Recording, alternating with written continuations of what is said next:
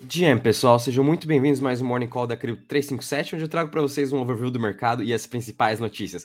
Antes da gente começar, por favor, não esqueça de deixar o seu like e também subscrever para o canal, assim que o algoritmo do YouTube começa a reconhecer aqui a gente, também conseguimos aí alcançar o maior número de pessoas.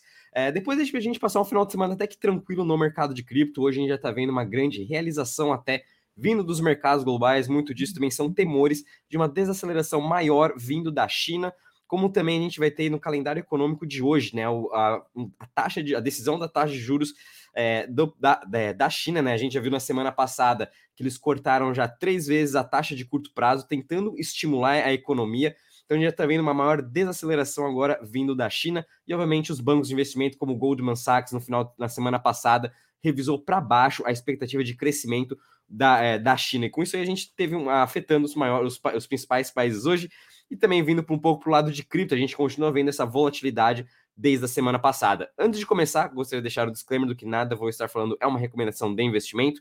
Sempre reitero para fazer, fazer sua análise e também tomar suas próprias decisões.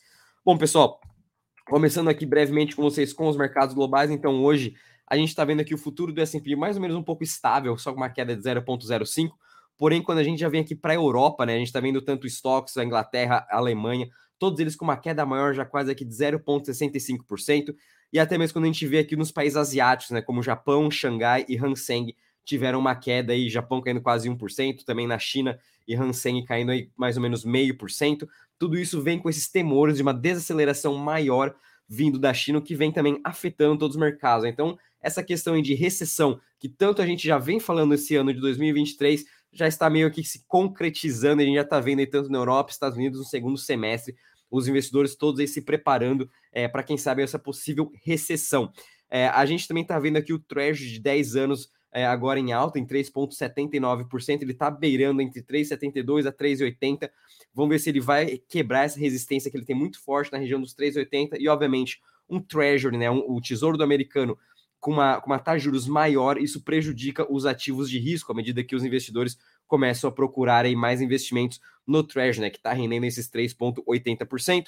E a gente está vendo aqui o dólar index mais ou menos estável em 102 pontos, né? A gente não viu muita, é, muita mudança do dólar index na semana passada, mesmo assim, o que vem afetando muito mais os rendimentos né, dos, dos ativos de risco vem sendo aqui o Treasury de 10 anos, e obviamente a gente já viu uh, por discursos do Jerome Powell na semana passada, até mesmo do, uh, do ECB, né, da Christine Lagarde, do Banco Central Europeu, de que as taxas de juros, tanto nos Estados Unidos como na Europa, vão continuar elevadas.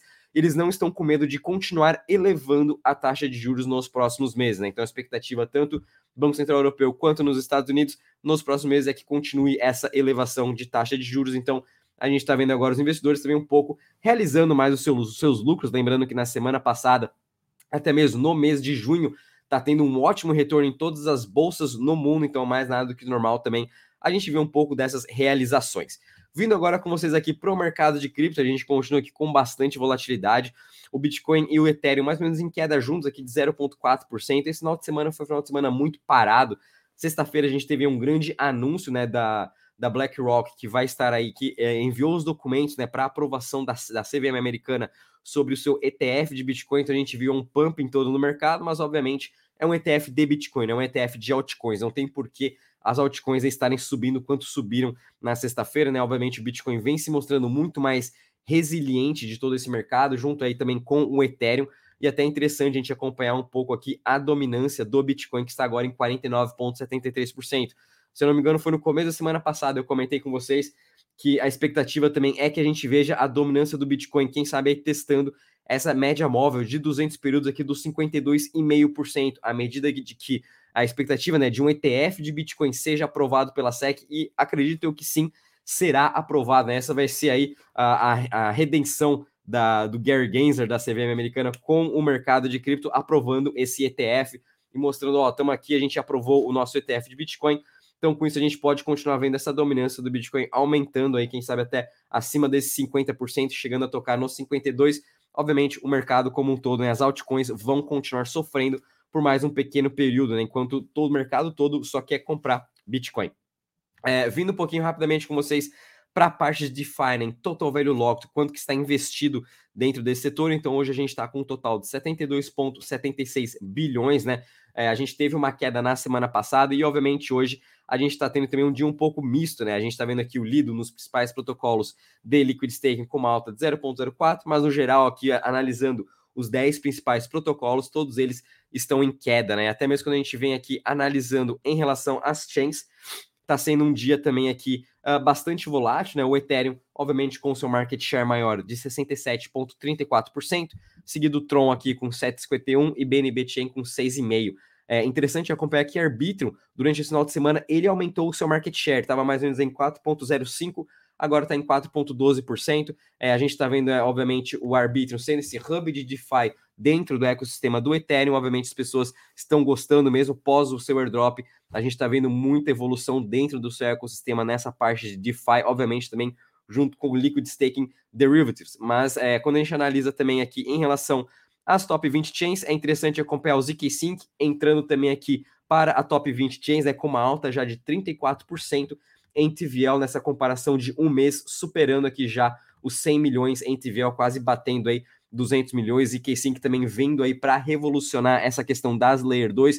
Obviamente, né, estão está ainda sendo lançados seus novos projetos, é uma rede, é uma chain muito nova, as pessoas estão migrando aos poucos para a ZK Sync, mas acredito que essa que esse hype vai continuar e não duvido nada da ZK Sync já chegar entre top 10, quem sabe já nos próximos meses. Então vale a pena ficar de olho nessa grande evolução. E também é legal acompanhar aqui que o Bitcoin continua sustentando muito bem aqui em, é, em 17 lugar em maior TVL e obviamente já com uma alta de 0.20, tudo isso vindo dos hypes do Lightning Network, BRC20, enfim, todas essas novas usabilidades de DeFi dentro da rede do Bitcoin. E vamos estar acompanhando também a Polygon essa semana, né, que vão ter aí grandes anúncios sobre o seu roadmap, sobre o seu tokenomics. É, hoje mesmo, já hoje e amanhã, vamos ter anúncios vindo da, da Polygon, é, então vamos estar acompanhando todas essas grandes novidades vindo para a segunda maior Layer 2 hoje do mercado.